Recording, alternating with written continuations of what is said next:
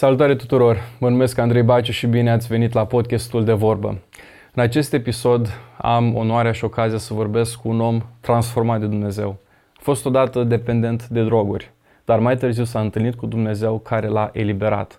Astăzi, invitatul meu îi ajută pe alții care sunt prinși de diverse vicii um, și arată că există o cale uh, alături de Dumnezeu prin care pot să meargă mai departe în viață și să rămână și să fie eliberați. Rafa, mersi foarte mult că ai onorat invitația noastră. Mulțumesc pentru invitație, salut! Ce faci, cum ești? Bine. Bine, mă bucur foarte mult că, mă bucur sunt. foarte mult că ai venit. Uh, Rafa, când mă uit la tine, ți-am zis și înainte de podcast, arăți ca o combinație între Cristiano Ronaldo și Lewandowski, dar jucătorul tău preferat care este? Messi, Leo Messi. Bun. Chiar, Tu știu că ai fost fotbalist. uh-huh. Cam asta a fost uh, uh, trecutul tău. Și aș dori să te întreb în acest episod, care ar fi povestea vieții tale? Te-am prezentat ca fiind cineva care a fost prins de droguri, dar dacă se uită acum cineva la tine și te vede, spune, bă, băiatul ăsta arată foarte bine, arată sănătos, uh, e sportiv, face uh, cât de multe lucruri, dar care e povestea vieții tale? Da, uh, este cam mult să spui fotbalist, dar totuși încă de mine mi-a, mi-a plăcut fotbalul, este adevărat. Uh, La vârsta junioratului, pe la 14 ani, am început să joc fotbal, să zic așa, mai serios. Am fost la Rad, am jucat la junior echipei UTA Rad. Am fost pentru o perioadă de 2 ani de zile și încă de mic așa mi-a plăcut sportul, am fost, uh, să zic, atras de partea asta a fotbalului. Dar asta încep mai din spate puțin. Uh, Eu sunt crescut în familie de pocăiți, de oameni creștini. Uh, În familia mea mereu era numele de Dumnezeu, mereu am, am auzit de numele de Dumnezeu, am participat de mic la scenete și da, am crescut la pocăiți. Ai crescut în biserică, Am practic, crescut în ai avut biserică, practic, da. Biblia pe masă. Da, familiarizat cu, cu Biblia, cu Dumnezeu. Și povestea mea este că uh, am plecat la fotbal la 14 ani, atunci a fost un moment în viața mea când uh, m-am rupt de biserică, m-am rupt de tot ceea ce știam eu cumva, de teama aia de Dumnezeu, să zic așa. Și uh, am încercat și alte lucruri. Atunci am cochetat, am început să cochetez cu alcoolul, uh, aveam tot felul de anturaje la fotbal, erau tot felul de băieți acolo care, îți dai seama, erau subiecte neplăcute, nepotrivite pentru un beat creștin, dar mi-a plăcut fotbal și am zis hai să încerc și partea asta cu fotbalul să văd ce se întâmplă. Uh, Duminica nu mai mergeam la biserică, eram la fotbal și cumva am început să mă îndepărtez de Dumnezeu și de partea asta a pocăinței. Eu sunt curios la o chestie. Ai zis că în momentul în care erai la fotbal la 14 ani ai început să consumi alcool. Da. Nu. De ce? Pentru a fost presiunea anturajului, uh, cumva mai mulți băieți făceau asta, atunci tot în perioada am început să ies în cluburi și bineînțeles că având în vedere anturajul și așa mai departe, am încercat și eu, având în vedere că m-am îndepărtat de biserică, mi-a fost destul de ușor și de simplu să încerc și partea asta cu alcoolul. Hmm. Deci, practic, a fost oarecum o influență a grupului. Da? Tu erai mic, îți doreai uh, prieteni.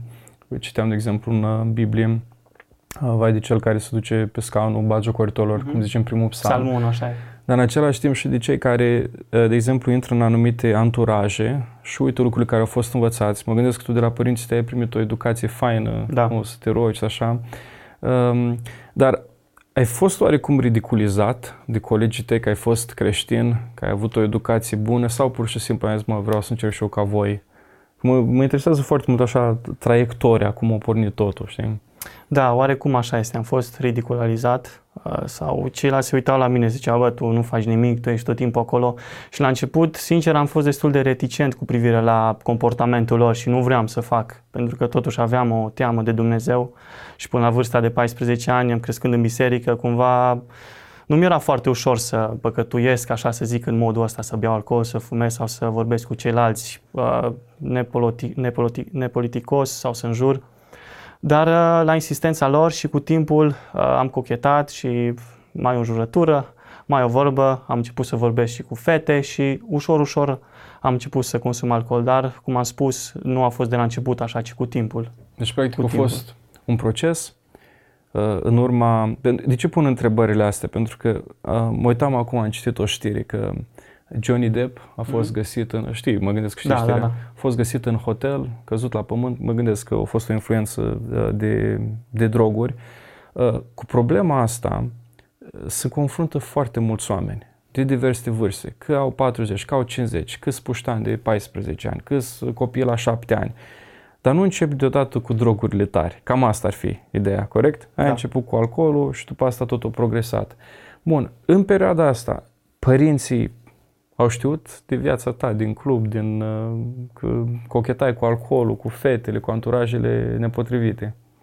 Cumva nu știau și uh, mă ascundeam destul de bine. Bineînțeles că nu mă arătam față de ai mei, mai ales fiind din familie de oameni creștini. Dar nu eram foarte mult timp acasă. Eram doar în weekenduri, uh, uneori, în, uh, și cea mai mare perioadă de timp eram la rad, la școală acolo, practic. Și când veneam acasă, stăteam pe acasă, mai ieșeam, dar nu miroseam alcool, nu miroseam a țigări. Țigări nu fumam decât foarte rar, doar așa cochetam cu ele. Dar alcool mai beam din când în când. Nu puteam să beau nici foarte mult alcool pentru că eram cu sportul și nu mai dădeam randament. Dar mă ascundeam de ai mei, ai mei nu-și dădeau seama, mai erau ocazii, bineînțeles, în care eram mai rebel și așa, dar uh, mai îmi spuneau ai mei, mă mai mustrau, dar nimic foarte serios în privința asta. Ok. Și cu trecerea timpului, acum ce m-ar interesa este când ai început să consumi droguri pe bune. Mhm. Păi până să consum droguri, am ales să mă pocăiesc cu adevărat. Uh, Între timp, fratele meu se pocăise, acum el, el este misionar în India, de aproape Mm. 10 ani de zile. Și uh, în perioada când eram la Rad, cumva începusem să mă simt tot mai vinovat de viața pe care o duceam. După cum spuneam, mi-am făcut atunci prima iubită, prima prietenă și tot mai mult cochetam cu viața asta și uh, mă atrăgea viața aia tot mai mult și într-un fel m-a prins destul de, de puternic. Dar cu timpul nu mă simțeam foarte bine în pielea mea și mă gândeam, oare asta e ceva, ceea ce vreau să fac eu tot timpul? Oare ce se întâmplă dacă mor? Uh, Unde mă duc? Și se nășteau în mintea mea tot felul de întrebări de genul ăsta, crescând și la creștini. Și uh, după un timp am zis, ok, vreau să fac ceva cu viața mea serios și vreau să mă pocăiesc. Ok. Și la vârsta de 17 ani am ales să mă botez și să renunț la, la fotbal, la prietena mea și la tot ceea ce făceam eu atunci. A fost, a fost o de, decizie destul de grea pentru mine, deoarece uh, iubeam tot ceea ce făceam atunci, și sportul și prietena mea și am zis ok, mă las. Dar am o întrebare aici, scuz-mă. Spune. De ce simțeai o vinovăție când beai, când tu de fapt încercai să fii acceptat de alții? De ce ai avut, nu știu, spune, bă, uite, ai greșit să bei? Sau mă simt uh, bă, plin că am o prietenă. Trăiai cu prietena respectivă. Uh, ea era în București, dar bineînțeles nu era o relație sănătoasă, să zic așa. Uh-huh. Dar tu Deci simțeai o trăiam. presiune pe, pe inima ta. De ce? Uh, Este foarte greu de explicat, dar a fost ceva în mine care s-a născut. Un, așa, o, o parte din partea lui Dumnezeu, ceva, nu știu exact cum să explic, dar cumva era partea aia să mă gândesc, oare ce fac? Ce fac cu viața mea? Asta e tot? Pentru că până la urmă toate lucrurile alea nu mi-aduceau satisfacție Mm. maximă, Foarte să zic interesant. așa. Da. Și imediat a intervenit partea asta cu Dumnezeu, după cum am zis și fratele meu se pocăise și mai spunea el ce faci, e ok, ce faci, vezi că tu bei, tu deja faci lucrurile astea și cumva în mine s-a născut așa ceva, mă tulbura. Deci, cu alte cuvinte, pocăința, că tot am folosit termenul ăsta, înseamnă o întoarcere de la o viață veche de păcat înspre Dumnezeu, o întoarcere de 180 de grade. Dacă mergeam înspre drumul greșit, acum vreau să mă duc uh, pe drumul bun. Și s-a botezat fratele tău și a, ați făcut simultan sau cum, cum a fost la El a fost primul și după eu. Ce ai simțit și după. atunci când uh, ai ales să-L urmezi pe Dumnezeu? Uh, a fost, am simțit-o cu siguranță ceva special, dar nu pot să zic că a fost o pocăință foarte reală, să zic așa. Mm-hmm. Pentru că după am, am apucat să, să dau de droguri, să zic așa. La cât timp îți mai aduce aminte? La ce vârstă am apucat de Nu, droguri? la, din momentul în care ai ales să urmezi pe Dumnezeu, la ce, la ce um, după câteva luni, după câțiva ani de zile, Mhm. cât de rapid a fost uh, După trecerea? aproximativ 2 ani de zile. Ok. Deci ai, o trecut ceva Da, timp. au trecut ceva Ok. timp. Pentru că eu în perioada aia am încercat cumva să-l, să mă pocăiesc într-un fel al meu, să zic așa. Și cred că sunt mai mulți tineri și oameni care se regăsesc în aceeași situație. Uh, Îl vedeam pe Dumnezeu ca un set de reguli. Mm. Uh, Nu îl vedeam pe Dumnezeu așa de la inimă la inimă. Nu uh, respectam litera legii și nu esența legii, să zic așa, din inimă. Nu aveam o dragoste în inimă pentru Dumnezeu, ci credeam că Dumnezeu este o entitate undeva sus, uh, ca un polițist și mă pune să respect niște reguli și dacă nu respect, uh, mă bate, o să ajung în iad și așa trăsnește. mai departe. Da, mă da. trăznește, da. Apreciez foarte mult la tine că te faci vulnerabil și spui exact ceea ce simți și prin ce ai trecut. Pentru că sunt mulți care mușamalizează Mhm. lucrurile astea, Dar dacă ne uităm în uh, Scriptură, în Biblie, Rafa, vedem oameni care au fost aleși de Dumnezeu, care au căzut, care s-au dus într-o parte, dar după aia Dumnezeu i-a restaurat, i-a pus din nou pe calea bună. Și cred că sunt astăzi mulți tineri care se confruntă cu lucrurile astea. Uh, și chiar mă gândesc că ai auzit și tu în viața bisericii. Cineva care îți spune în felul următor, mai mă botez mai târziu, că dacă, iar, dacă am să cad. Lasă mai încolo, îmi trăiesc acum viața, mai încolo că o să fie bine, că după aia n-am să mă ca niciodată. Nu e vorba despre asta. La Dumnezeu nu există un set de reguli și mă gândesc că asta ai experimentat și tu. Da. Acum experimentez dragostea lui Dumnezeu, experimentez ceva de la El care îți dă putere să mergi mai departe. Că chiar tu ai spus, încercai prin puterea ta Da. și ai văzut că nu a funcționat. După 2 ani de zile ai început să consumi droguri. Ce s-a întâmplat mai departe? Am ajuns să consum droguri, după cum am zis, am început să mă pocăiesc și era perioada asta în care uh, am obosit. Am obosit. Uh, eram în timpul liceului, știu că în timpul liceului eram la școală și aveam o Biblie dintre aceea mică de buzunar, care o păstram mereu cu mine. Știu că nu mai jucam fotbal, uh, am rupt-o cu toți prietenii, încercam să fiu sfânt, mergeam la biserică când era biserică și toate lucrurile astea, bineînțeles că nu sunt rele, sunt bune. Dar uh, eu le făceam într-un sens, uh, să zic, nu foarte potrivit. Cumva încercam Făceai eu un să intru- idol din Da, ele. un idol, Da. exact. Să intru eu în grațiile lui Dumnezeu, cumva să arăt eu lui Dumnezeu cât, cât sunt eu de bun și cumva că eu merit să fiu un sfânt, merit să fiu acolo în față și nu m-a ținut prea mult. Pentru că mi-am dat seama că pe dinăuntru am gol după 2 ani de zile și așa au apărut și drogurile.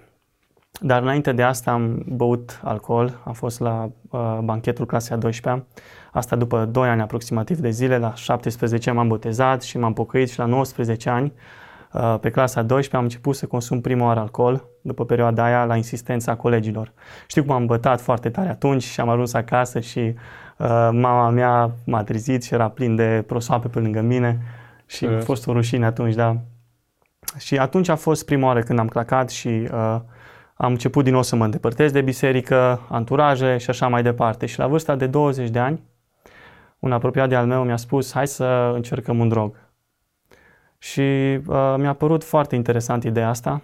Auzisem de la oameni, vezi că nu sunt ok drogurile, că sunt rele, că tot felul de povești, dar am zis ok, hai să încerc și pe asta, pentru că toată treaba cu Dumnezeu, sincer, mi-a lăsat un gust așa destul de amar. Am zis ok, asta e Dumnezeu, asta e toată treaba cu Dumnezeu, eu trebuie să execut și El pur și simplu se uită și dacă nu fac bine, uh, mă pedepsește. Și cumva am, ră- am rămas cu un gust amar.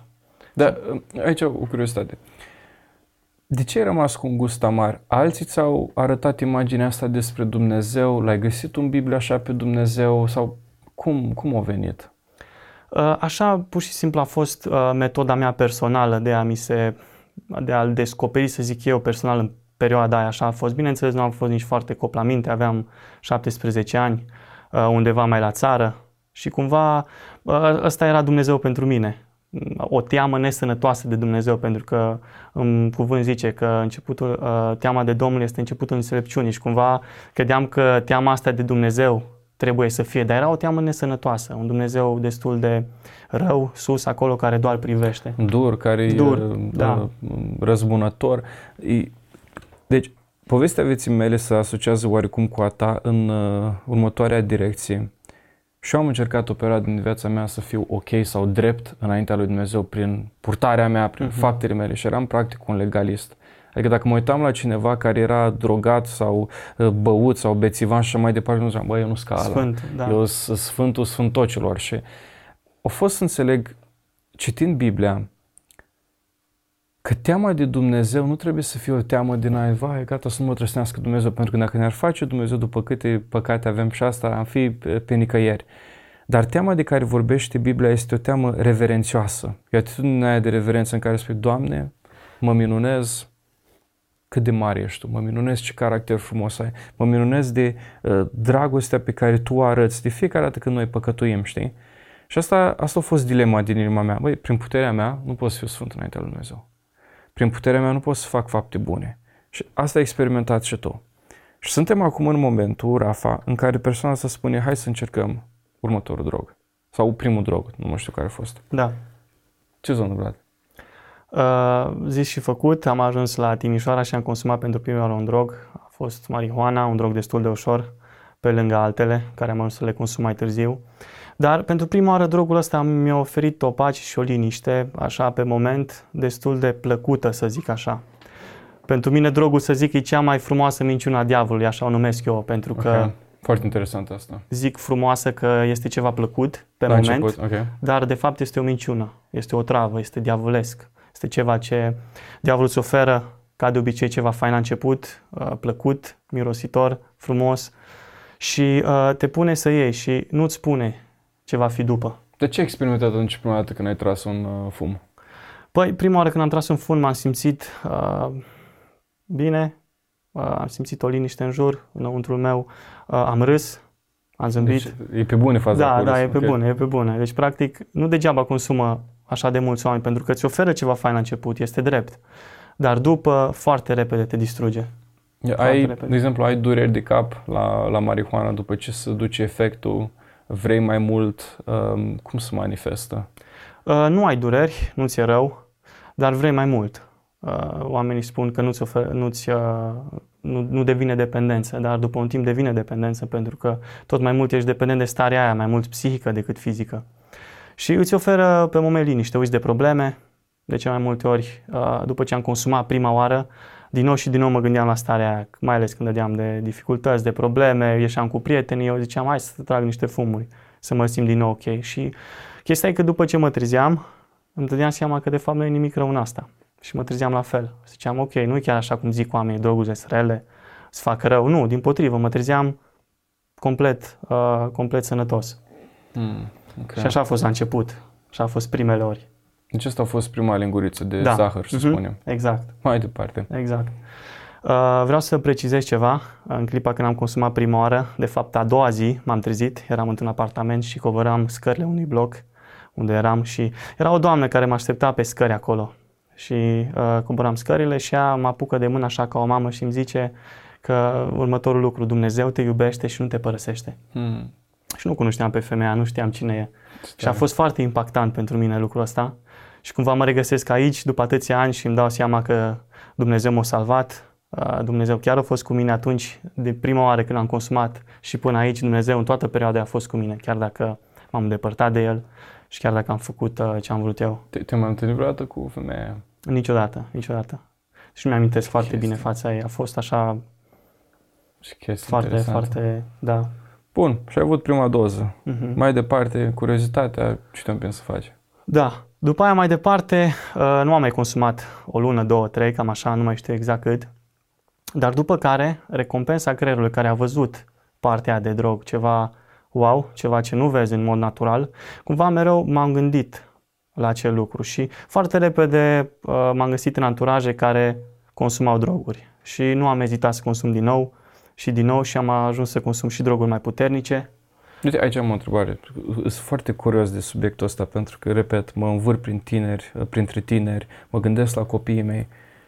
Ai zis că foarte repede ai ajuns la anturaje. Cum ajunge cineva la anturajele astea? Să găsească droguri? Te intri pe net, te, te plimbi pe afară sau cum se întâmplă?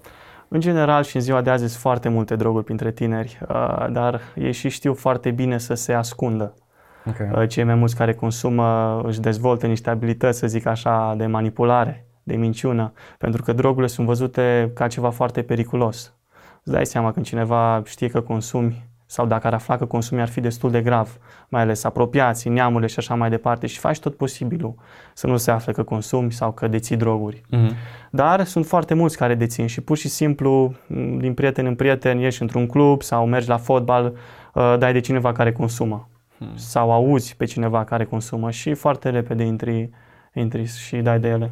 Ok, și ai intrat în uh, grupurile astea din nou, noi prieteni, noi anturaje. Mhm. Ce s-a întâmplat mai departe?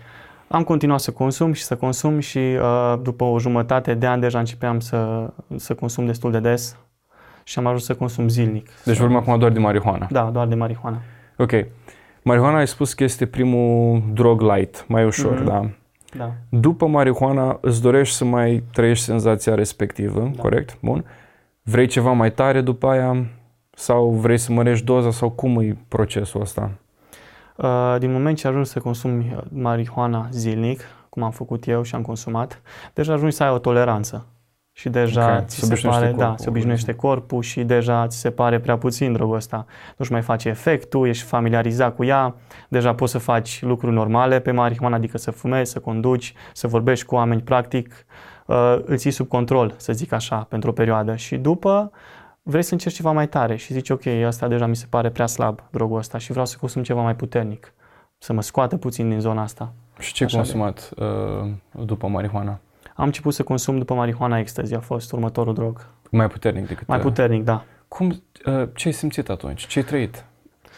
Păi, uh, ecstasy se spune că este drogul fericirii. Îți Ok. uh, dezvoltă serotonina, dopamina din creier, uh, endorfinele astea care să, se ocupă cu fericirea, cu starea de bine din creierul tău și îți dai seama, te simți foarte bine. Te simți foarte bine și practic îți crește starea ta de bine de zeci de sute de, de ori mai mult decât în stare normală, naturală. Dar nu este ceva normal. Nu este ceva normal, este o substanță chimică care îți activează ceva pe moment și după ce te trezești, Și să aduce aminte cât timp ține Rafa uh, substanța respectivă? Adică uh, starea dată de substanța respectivă? Uh, aproximativ între 4, 6, 8 ore, ceva de genul, până în 8 ore. Cam așa e primele ori. Și după ce consumi asta, tot așa dorești mai mult, uh, care sunt câteva efecte nocive pe care le-ai simțit tu atunci după ce ai consumat ecstasy? Uh, prima oară nu am, nu am uh, simțit uh, efecte negative, să zic, pentru după ce am consumat prima oară, dar după ce am consumat de mai multe ori, deja în corpul meu se simțea ceva ciudat. Ok. Uh, ele îți dau mult pe moment drogurile astea, stare de bine și fericire, dar după îți iau foarte mult. Și când te trezești de sub efect, după ce ai consumat de câteva ori, deja te simți trist, depresiv, pentru că, după cum am zis, îți fură resursele tare de Mm, ce interesant. serotonină, dopamină și practic ești fără emoții, să zic așa. Și după ce ai consumat de câteva ori, tu practic nu mai poți să râzi la o glumă, uh, nu mai mănânci, pentru că în corpul tău se schimbă totul, practic, uh, îți dai totul peste cap, nu mai dormi, Tot bioritmul Da. natural, da? da. Uh, și uh, nu mai vrei să, să ai de-a face cu oameni care au priorități, să zic așa, uh, faine, oameni care sunt respectoși și tot mai mult tin spre acei oameni care consumă droguri. Și cumva tot mai mult vrei să consumi și tot în, înspre ele te îndrepți, pentru că vrei din nou să simți senzația aia. Este recompensa asta a creierului care din nou vrea să obțină acel ceva, care este pe moment mai mult decât ceea ce poate să ofere ceva normal în viața de zi cu zi. E practic diferența dintre gratificare și plăcere sau plăcere instantă acum Da. uh, versus uh, față de un lucru pentru care tu muncești. De exemplu, te duci la sală, uh, lucrezi uh, o oră, două, înnoți. Abia după ce ai terminat în urma efortului simți o anumită plăcere. Pe când la drog văd că e ceva instant care se umflă deodată, ești foarte bucuros și după aia ajungi să fii depresiv. Deși erai conștient la nivel teoretic că lucrul ăsta te făcea depresiv, ai mers mai departe sau te-ai oprit aici? Azi, băi, uite, lucrul ăsta înțeleg că nu face bine corpului meu, înțeleg că nu mai am poftă de viață, înțeleg că nu mai văd care este scopul meu în viața asta, uh, înțeleg că oamenii ăștia nu vor binele. Te-ai oprit sau ai mers mai departe? Am mers mai departe, am continuat. Am, am fost în starea de negare după. Și uh, Cum s-a manifestat starea de negare? uh, credeam că pot să mă las oricând de ele. Credeam. Deci, și aici ne, ne ridicăm la un anumit, uh, aducem o anumită întrebare.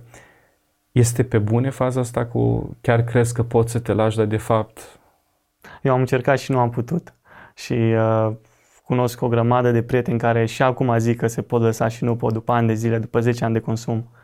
Cunosc persoane. Este starea asta de negare în care spui, ok, eu pot să mă las de ele, dar mai continui, nu-i chiar așa rău. Până la urmă, dacă chiar vreau din toată inima mea, pot să mă las de ele. Ai ajuns la pragul ăla în care ai zis, băi, vreau acum din toată inima mea să mă las.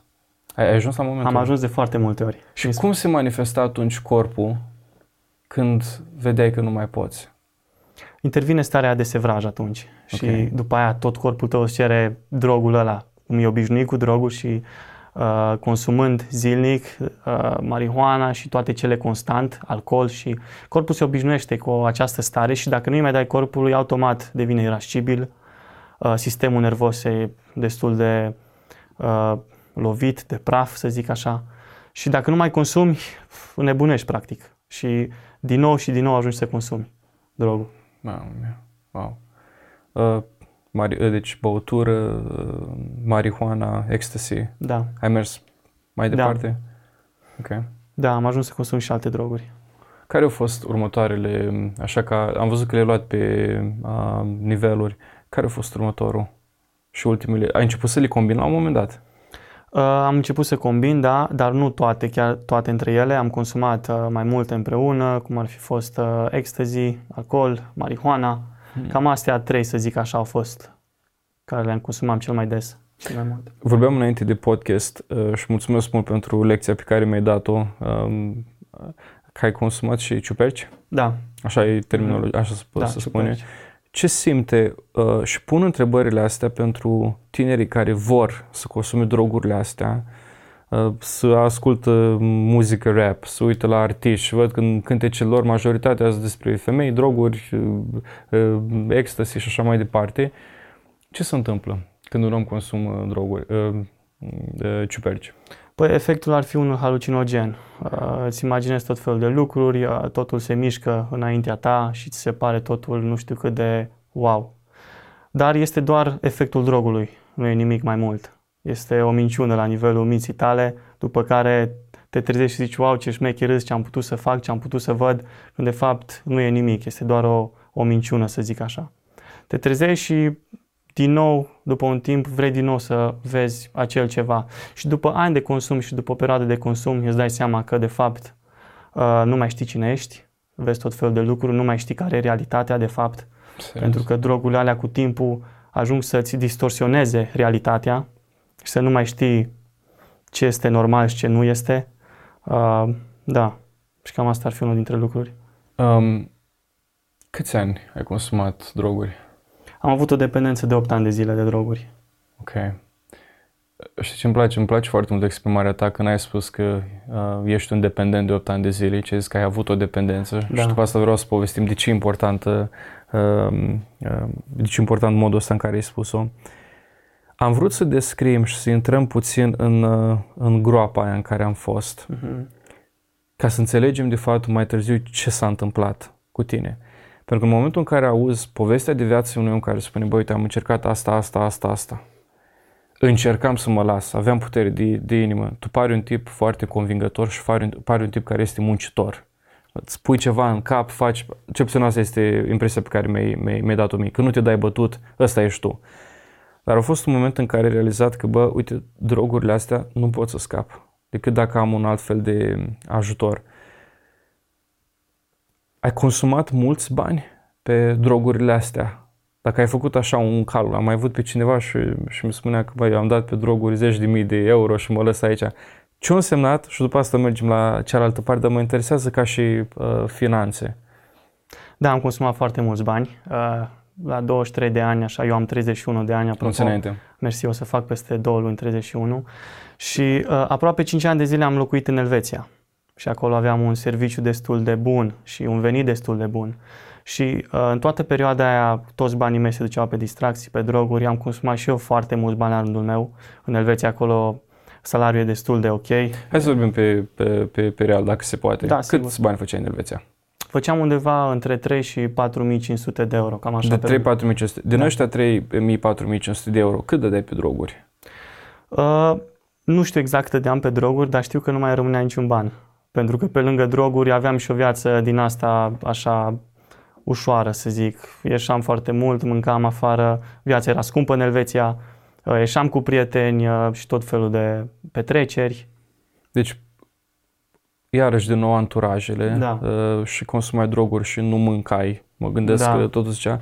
Dar e clar că minciuna de, foarte fain e construit povestea, care e poveste pe bune a vieții tale, că la început tot a fost un vis frumos. Da, Ai să fii fericit. Uitându-ne ani mai târziu, uh, ai cheltuit bani, da? uh, cu toată inteligența pe care ți-o dat-o Dumnezeu, că nu oricine ajunge să lucreze în Elveția, dar Dumnezeu te-a binecuvântat cu inteligență. Și acum ce mă interesează, odată ce am descris toată uh, realitatea asta, în tot timpul ăsta s-a rugat familia pentru tine? Cum a fost relația cu ai tăi? cu siguranță s-au rugat, mai ales fratele meu, care uh, era foarte apropiat de Dumnezeu, să zic așa, și este și acum, dar și părinții mei. Uh, fratele meu știa că eu aveam problema asta, în schimb ai mei mai puțin. Vedeau că e ceva neregulă cu mine, însă nu știau exact care este problema mea. Eu au aflat părinții mei abia atunci când am ales să merg într-un centru. Atunci și-au dat seama de fapt cât este de gravă problema. Dar s-au rugat, s-a rugat fratele meu, uh, am mai vorbit cu tot felul de oameni în perioada aia, pentru că dependența a ajuns așa de puternică și așa de, de multe ori am vrut să mă las de ea prin puterile mele și nici cum nu am putut și am apelat la tot felul de oameni ca să mă las. Un lucru care îl apreciez, uh, pe care îl apreciez foarte mult la tine, Rafa, este momentul ăla de vulnerabilitate și de mărturisire, care ai spus, am nevoie de ajutor. Știu că Dumnezeu a pus ceva în mine. Știu că El mă cheamă să fac lucruri mari, dar nu pot să mă las de asta. Și despre asta aș dori să vorbim acum. Ce-a determinat în viața ta să te schimbi? Am ajuns la fundul sacului, cum se zice, și după atâtea și atâtea încercări ale mele, pentru că, după cum am zis la început, dependența a apărut ceva frumos, o senzație faină, o stare bună, după care m-a ajuns și m-a târât diavolul în așa fel încât să-mi urăz viața. Dacă era fain la început, acum am ajuns să, să mă stoarcă de tot ce aveam mai bun în mine, pentru că drogul ajunsese să fie ceva uh, obișnuit pentru mine. Uh, starea nu mai era la, ca la început, pentru că cu fiecare doză ea se diminuează, niciodată nu mai e la fel. Și am ajuns pur și simplu să-mi facă rău drogul. Uh, să nu mai fiu eu, să nu mai știu cine sunt, să fiu, devin bipolar și cu timpul am zis ok, nu mai vreau să consum droguri, vreau să mă las. Am cercat prin tot felul de metode, și deja starea aia de negare era nu mai pot. Vroiam, dar nu mai puteam. Și am încercat prin sport, am încercat, am plecat în alte țări, uh, printr-o relație cu o fată creștină și am încercat tot felul de metode. Și nici cum nu am putut. A venit un moment în viața mea când am spus, ok, am nevoie de ajutor pe bune. Vreau să merg într-un centru și ăla a fost momentul cheie care Dumnezeu a lucrat la viața mea și provoc uh, tinerii care Uh, dacă chiar vor să se lase cu adevărat uh, să recunoască ca o problemă și să ceară ajutorul. Cred că atunci este un moment cheie când Dumnezeu poate să lucreze la inima omului, pentru că atunci, practic, spui că ești slab. Și așa este, suntem slabi, că nu suntem puternici noi ca și oameni. Și atunci este momentul în care Dumnezeu poate să intervină. Dar dacă te ascunzi, Dacă te ascunzi, exact. Și dacă zici că poți. Ce mi se pare surprinzător, deci dacă eu n-aș, te-aș fi văzut doar într-o poză sau în, într-o filmare și m-aș uitat în ochii tăi și fața ta, nu arăți ca cineva care a fost dependent de droguri. Și aici mi se pare schimbarea fundamentală. Băi, uite, am făcut primul pas, am spus că am nevoie de ajutor, m-am dus la centru. La ce centru te-ai dus? Și ce s-a întâmplat acolo? Am fost la centru, centrul Teen Challenge, care era la Grădiștea în perioada aia și uh, fratele meu a zis de, ace- de acest centru i-am spus, uite, am nevoie de ajutor, chiar nu mai pot să, să continui viața asta. Ajunsesem să fiu uh, praf din toate punctele de vedere, am fost dat afară și de la muncă, uh, eram bipolar, nu mai știam cine sunt, uh, tulburări de personalitate, așa de departe am ajuns pentru că ajunsesem să consum droguri puternice și destul de des. Uh, acum am peste 70 de kilograme, atunci aveam 50 și ceva și nici acum nu sunt, să zic, Uh, plinuți, deci atunci eram foarte slab, uh, nu mă mai recunoșteam, aveam o stimă de sine foarte scăzută, uh, complex de inferioritate, mă uram, pur și simplu mă uitam în oglindă și totul era negru în jurul meu, mă uram. Și am ales să, să cer ajutor, da, să ajung la Teen Challenge. Am auzit despre acest centru ca fiind unul creștin și cumva înăuntrul meu toată chestia asta cu Dumnezeu, parcă știam că mai există ceva, că nu asta e tot și mi-a plăcut ca când am auzit că este un centru creștin, și o parte de armată, și citești și mi-a plăcut și chestia asta cu armata, că știam că am nevoie de un, coste- un context în care să mă țin acolo prins. Că am încercat tot felul de metode și am văzut că nu se poate și era nevoie de ceva mai mult. Și așa am ajuns la centrul ăsta. Era acolo. Uh, ce s-a întâmplat? Că asta sunt curios. Cum o decurs o... Cât, cât timp ai stat acolo? Cum o decurs o zi din, din viața ta la Teen Challenge? Și sunt curios de unde s-a produs uh, schimbarea. Pentru că, de ce pun întrebarea asta? Sunt unii care, la ei este o schimbare de 180 de grade în câteva secunde. Au fost eliberați de Dumnezeu și după aia niciodată. Dar majoritatea poveștilor pe care le-am auzit a fost un proces. Uh-huh. Și sunt curios dacă la tine, Rafa, a fost un proces sau a fost ceva, gata, de astăzi nu mai consum, uh, am înțeles toate, trebuie să trag un proces de schimb sau cum a fost la tine? Da, la mine a fost un proces, așa este acest program din Teen Challenge este de un an de zile. Este un program foarte bine stabilit, uh, este un program în care mie mi s-a schimbat viața și a fost un proces în care Dumnezeu a lucrat la caracterul meu, a lucrat la personalitatea mea și la atitudinile mele, la tot ceea ce era greșit în mine. Și a fost nevoie de un context creștin uh, și oamenii care conduc acest centru sunt oameni cu adevărat, care le pasă de ceilalți și vor să-i ajute.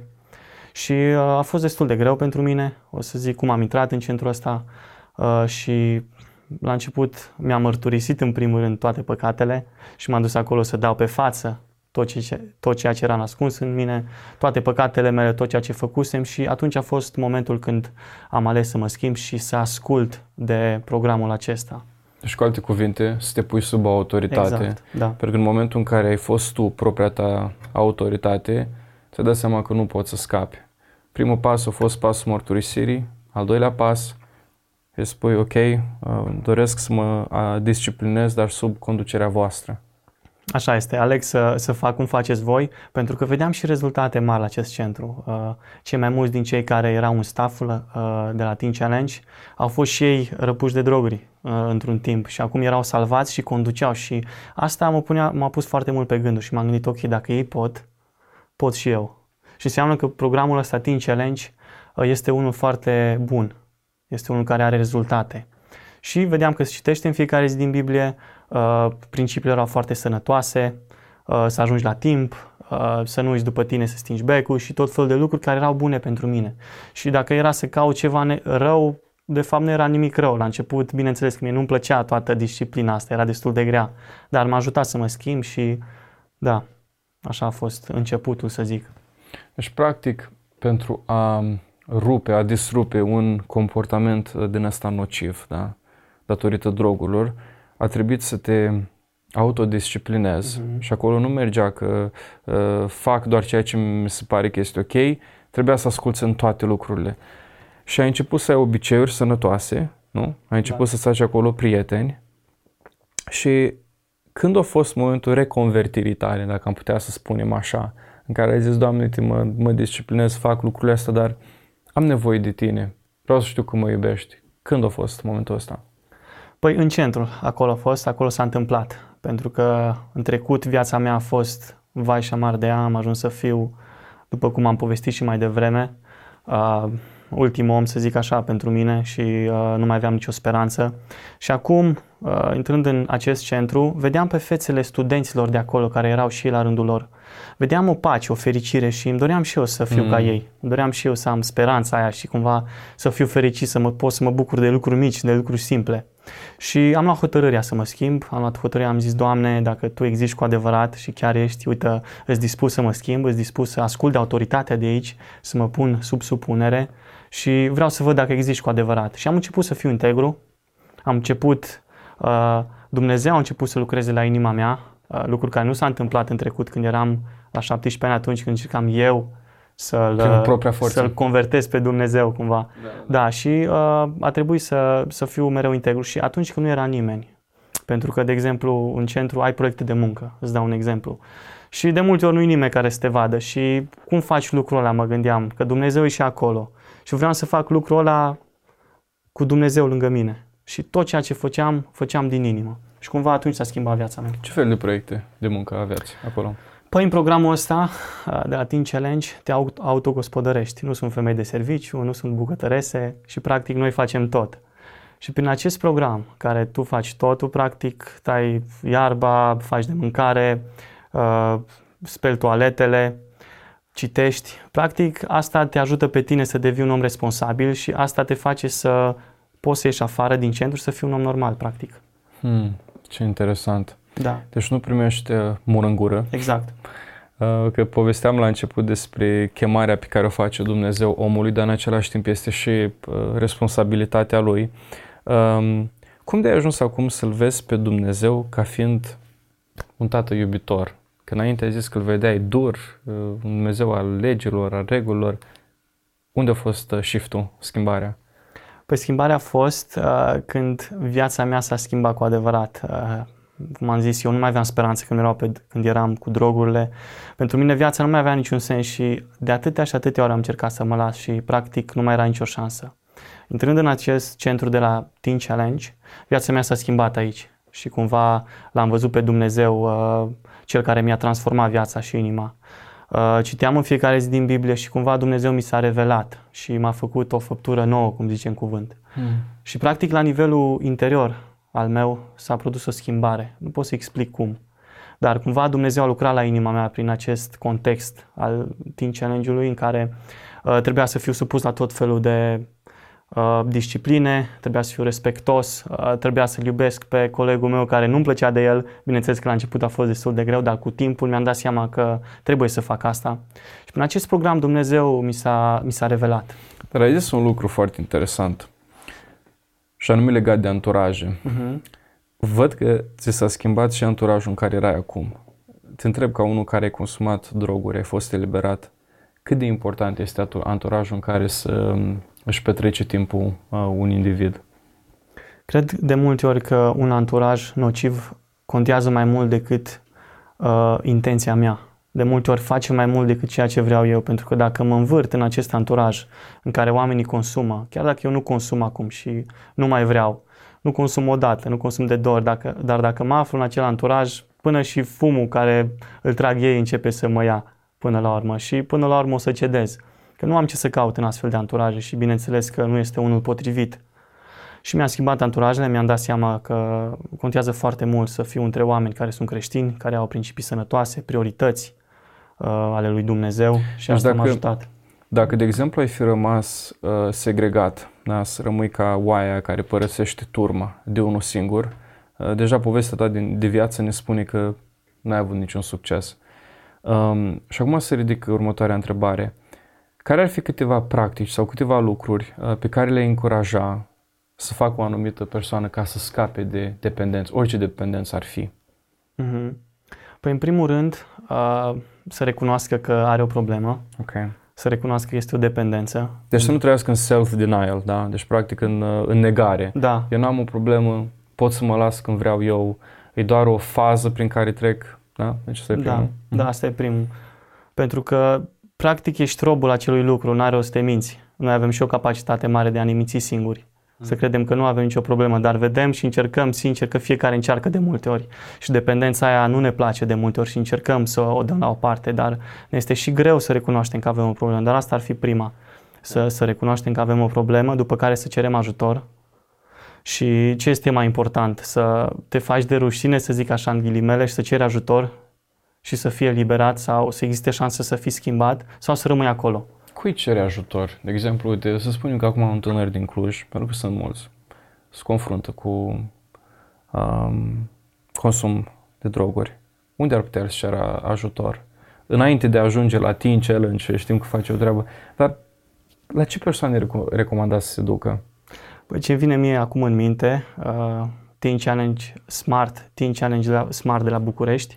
Este o echipă de prevenție. Uh, se poate intra și pe Instagram uh, cu tot felul de mărturisiri ale băieților care au fost scăpați de dependențe și sunt tot felul de băieți creștini, necreștini care au trecut prin, uh, prin dependențe. Și acolo sunt tot felul de mărturisiri, jocuri de noroc, alcool, droguri, pornografie. Și uh, poți vedea cum pot vedea tinerii cum acei oameni au fost schimbați și chiar uh, îi provoc să se uite uh, pe, acest, uh, pe această pagină. Deci, practic, încurajarea ta ar fi du-te și te uite la cineva care a trecut pe acolo, da. nu care vorbește din cărți, așa că băi, mie mi se pare că ar fi așa. Uite la cineva care a fost acolo în groapă și a ieșit acum la suprafață și trăiește în libertate. Bun, ăsta e al doilea pas. Care ar fi al treilea pas? Cum să, cum să renunți la da, ce da, să da. Deci, primul ai spus că uh, să nu trăiască în, uh, în negare, să mărturisească, al doilea să caute ajutor și al treilea? Dacă ar fi să mă mai gândesc la unul, uh, n-aș mai ști ce să zic. Asta deci, fi... Stai să de ce întreb chestia asta. Pentru că sunt oameni care cer ajutor. Da? Bă, salvează-mă, mor, sunt dependent de, de, de băutură. Dar iau acasă la ei băutura. Iau în dulap băutura.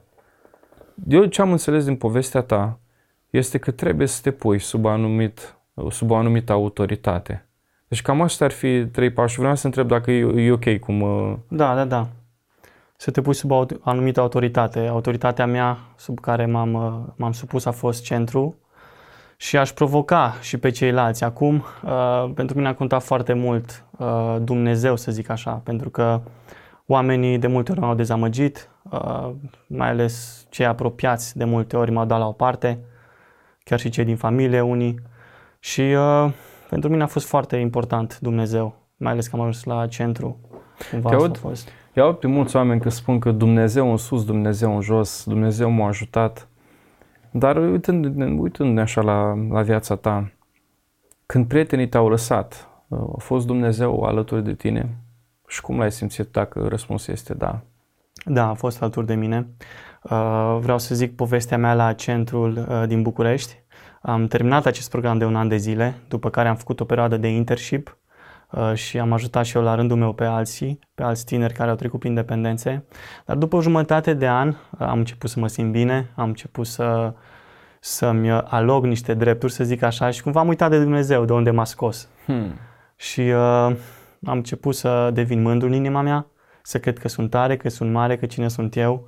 Și cumva lansat pe Dumnezeu la o parte și mă gândeam, păi ok, eu sunt cel care uh, a tras tare ca să ajung aici. Eu sunt cel care a suferit, eu sunt cel care s-a smerit. Și uh, foarte repede am ajuns din nou să consum, uh, deși viața mea s-a schimbat în acel centru. L-am dat pe Dumnezeu la o parte și diavolul imediat și-a făcut amprenta. Și a venit și uh, fără Dumnezeu mi-am dat seama că nu pot nimic. Și a fost o perioadă când am plecat din nou din centru, de la Grădiștea. Și a fost o pe- perioadă de un an de zile, un an și două luni de zile în care din nou am început să consum droguri. Și în perioada aia am, m-am simțit din nou foarte vinovat și mă gândeam la perioada aia ce bine a fost în centru și ce bine eram atunci, aveam pace, aveam liniște, eram departe de droguri. Și cumva uh, mă rugam la Dumnezeu în, sub efect. Uh, stăteam foarte mult în casă, au, oamenii auzeau din nou că mă droghez și așa mai departe. Deci, practic, ai intrat în perioada asta de relapse, cum se cheamă, Da. când te-ai reîntors la, Mhm. la consumat Recădere, droguri. Da. Din nou apreciez mult că te-ai deschis și uitându-mă acum că ești din nou liber, ai realizat că nu poți să faci asta fără Dumnezeu. Um, se poate ca un creștin, de exemplu, chiar ai creștin, da? credeai atunci în Dumnezeu, uh, să divagheze, să se ducă într-o parte, uh, să alunece. Dar odată ce a fost plantat cuvântul adevărului, spunea Domnul Iisus Hristos că veți cunoaște adevărul și adevărul vă va face slobos sau adevărul vă va face liberi.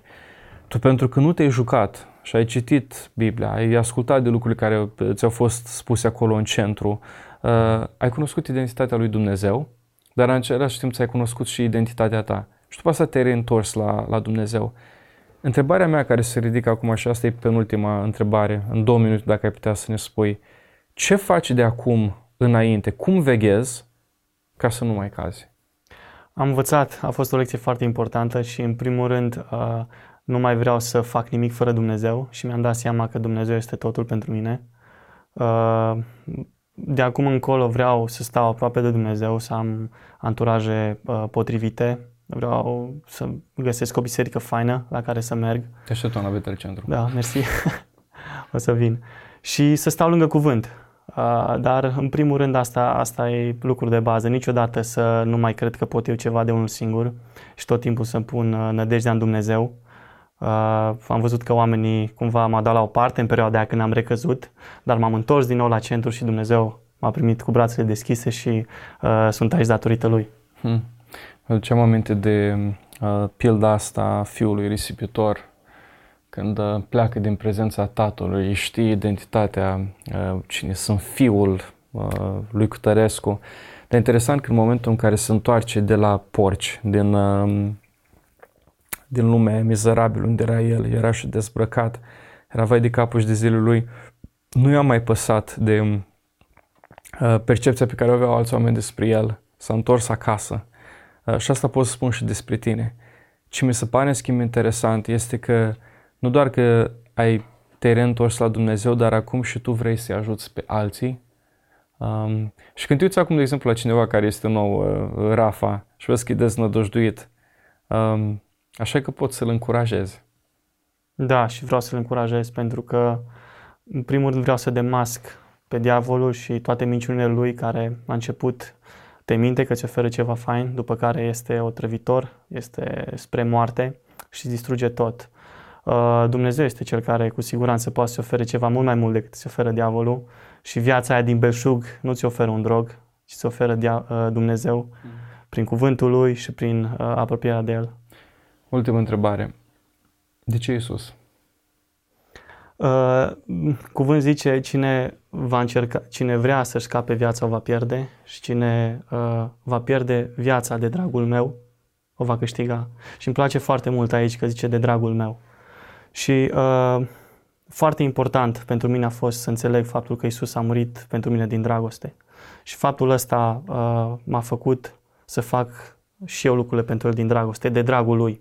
Și mă dau seama că dacă pierd viața mea de dragul Lui, de fapt o câștig. Hmm. Și viața din belșug este cel care mi-o dă El și nu mai am nevoie de nimic în schimb. Hmm. Pentru că câteodată mă gândesc la ce realitate au parte de a fi copilul lui Dumnezeu. Și da, asta în primul rând Isus, pentru că am înțeles dragostea Lui față de mine și că El și-a dat viața pentru mine. Ce poate fi mai mult decât atât? Deci este de fiecare dată când pun întrebarea asta, mereu aflu un răspuns nou și azi am mai auzit unul, unul nou.